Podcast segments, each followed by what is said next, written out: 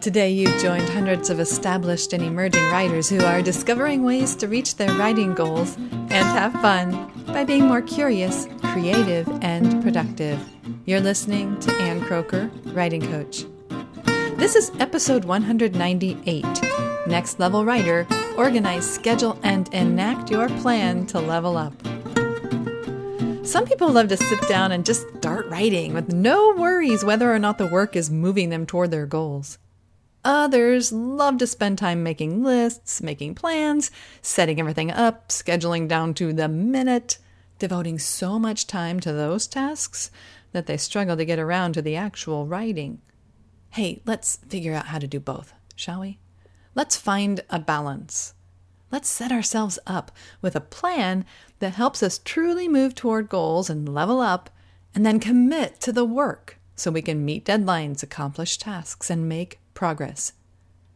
So, there are three things we'll need to do we'll need to organize ourselves, schedule the work, and then enact the plan. Organize, schedule, and enact. Each of these tasks takes a slightly different mindset and a slightly different role. It's as if you are three people at the same time. As you organize yourself, you're like a project manager, and you're going to need some kind of project management setup. You'll want to make some checklists to create repeatable processes and routines that fit into your days. You'll want to say no to things that are holding you back so you can simplify and prune to focus and level up. You'll want to make sure the plan you're organizing supports your primary goals, that one year goal and the three month goal. But you'll also want to break down big projects into smaller tasks and schedule those as well. This is part of that reverse engineering I've talked about in the past. But you'll also want to take all of that, the one year goal, the three month goal, and all the things you've broken down into, and back it all up so that you back into the month ahead, then two week chunks within that month, and then the week ahead. And then finally, you'll break it down into days so that you get to where you know what you're doing on this particular day and any particular day. To organize all this, you will need some kind of system, and it can be as complex or digital or analog as you'd like. Some people use Trello to organize all their work and projects. Some people use Evernote, Google Docs, spreadsheets, bullet journals, a three ring binder. It's up to you. Use what works for you and stick with it. Because when you organize all of this content and all of these projects and all of these goals and tasks, it's going to take a lot of time. You'll be inputting a lot of information. And to repeat that with a different system that you abandon after a week, that's simply going to keep you from doing the work of writing. So set up a system and stick with it for at least a month. Give it a try. Don't give up too soon. After you organize all of your tasks and goals, then it's time to actually schedule it. And this is almost like another role the scheduler. This is someone who's going to be an administrator. You're doing the admin work of all of this planning. So pick a calendar that suits you, just as you picked a project management system that suited you.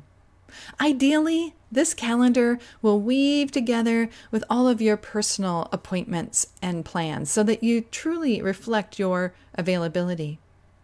Plus, you know you're already using that calendar and you know you'll have it with you at all times. So that's my first recommendation is pick a calendar that suits you, maybe one that you're already using. A lot of people like the visual effect of huge wall calendars. They'll hang huge poster sized calendars for every month and fill a whole wall, and then use post its because the post its can be color coded and represent projects, and they can move around as needed, as something in your life needs to be moved around and adjusted. But you might consider a digital calendar as an option because they generally will sync with multiple devices, and then you'll always have this pocket assistant with you wherever you are at your desk or out and about and with it comes the power of notifications. They keep you on task. When a calendar notification alerts you to do something, it feels like an outside entity, like there's an assistant nudging you to get to the work based on decisions made by a supervisor. All three of those roles were you at a previous time, but then when you sit down to do the work, it's as if you have support from the outside, keeping you on task. And then map out all of the details and put them on a calendar in a way that's reflecting deadlines and activities in sequence. That's the reverse engineering you'll do with every project, task, and goal. You'll see what the end is and work your way forward so that you have the right task at the right moment in the right sequence. For example, if you have a deadline of an article that's due to a, an editor, you'll want to reverse engineer that. If you need to do some research prior to outlining your article and then drafting it, you'll want to make sure you schedule in that research early in the process and allow yourself the right amount of days or weeks to actually complete the draft and the final version that you're going to turn in.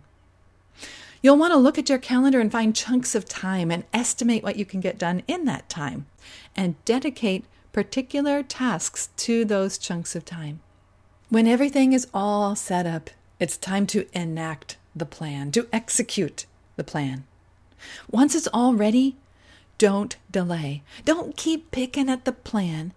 The only way you can possibly level up is to do something. So, enact the plan. It's time. Do the work. And don't veer from the plan at first. Stick with the decisions you've made and the pattern or the routine or schedule that you set up. Veering off right away is what gets you off task and off schedule, and then you're in danger of procrastinating or missing a deadline. This whole process of leveling up is going pro. Be a pro and follow through with what you've decided and what you've planned out and scheduled. As you start to enact this plan, evaluate it. What is the data telling you as it comes back to you?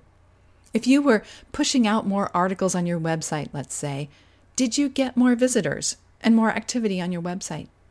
If your goal was to post more social media updates in order to gain a certain number of followers, did you achieve that goal? Did you create a freebie for people to sign up? If so, did they grab it and do that? Did they sign up? How are you feeling about the pace of this plan? Can you sustain it? For how long? Do you need to adjust something or move some tasks and goals a little further out for a less aggressive approach? Or maybe you see that you can actually do this. You can surge forward for a two week sprint of effort. So, as you're evaluating, you can reschedule and reorganize as needed. But you might find some things are working really well. What's working that you can continue? And can you set up some repeatable actions with checklists? And then could those maybe one day be delegated or at least streamlined for you to save you time and be more efficient? Can you set up a routine that you can follow daily or weekly? And then how long do you think it's going to be before you level up based on your goals?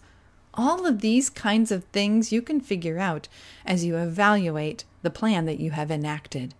If you're someone who loves to just sit down and start writing without worrying about where you're headed, take some time to organize and schedule the tasks and the goals so that you move forward with intention.